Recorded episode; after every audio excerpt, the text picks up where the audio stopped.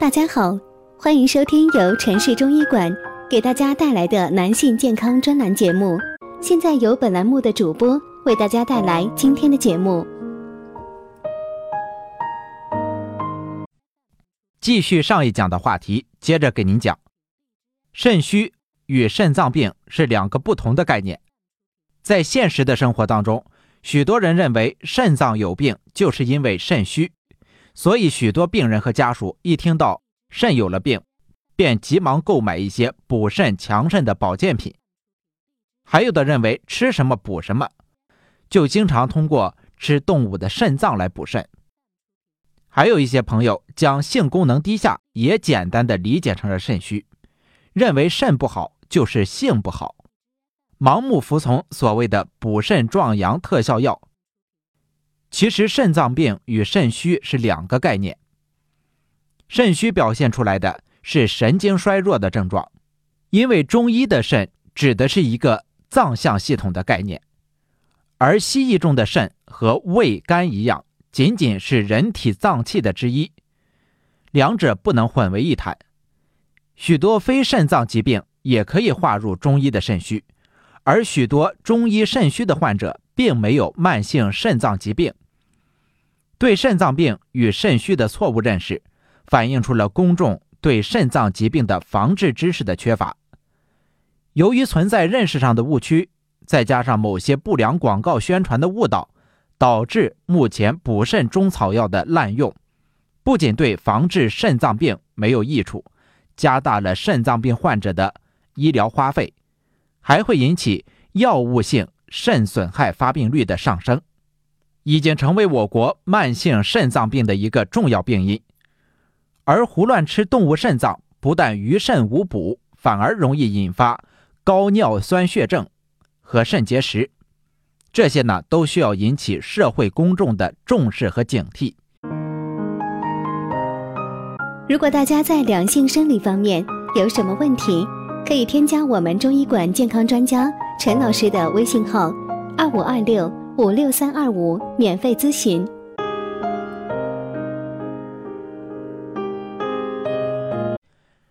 肾没有必要刻意的去补，平时养成健康的生活方式是最重要的。这也是之前我反复劝每一位朋友的：戒除手淫，早睡早起，避免久坐，戒烟限酒。其实做到这几点就可以了。如果真正有了肾脏病，靠补肾的保健品是没有作用的。确诊的肾脏病患者应该在专科医生指导下科学的治疗。目前肾脏病还是一种很难完全治愈的疾病，患者应该把钱用在规范的治疗上，否则乱补乱治，白白的浪费金钱。等病情严重的时候再送到医院。许多人却因为没有钱而放弃治疗，而对那些怀疑有性功能障碍的朋友，应该先接受正规的男科检查，不要把肾虚与性功能障碍划等号，以免治病不成反添病，后悔莫及。我遇到过很多盲目服用补肾壮阳保健品而导致不良反应的患者，有位朋友吃鹿茸壮阳。结果流鼻血不止，还有人服用益肾大补丸之后，头痛心慌萎靡不振。中医讲究辨证论治，对症下药，补肾呢也需要辨明阴阳，乱用补药不但对健康没有好处，还可能会造成伤害。简单的来说，肾阴虚在症状上主要表现为五心烦热、头晕耳鸣、腰膝酸软、口干舌燥。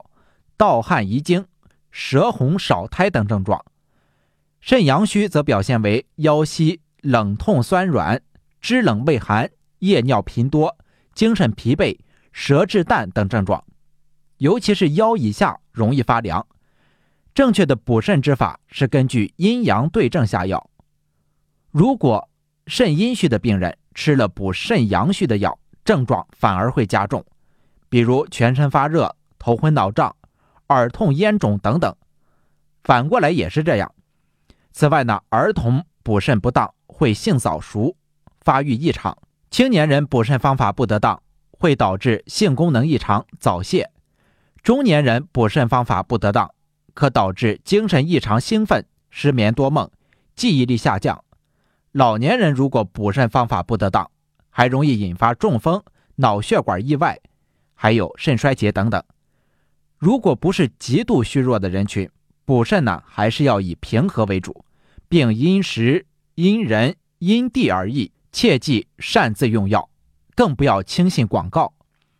最后再强调一点，盲目壮阳补精是不可取的，尤其是那些单纯扩张血管的壮阳药，严重的。可使血管短时间内极度扩张，甚至破裂。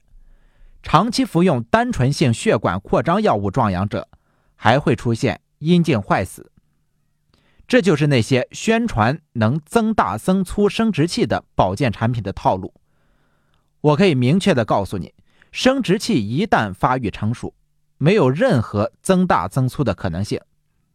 正确的壮阳方法应该是着眼于。恢复身心的全面平衡，在中医里面，这叫做补足阳气。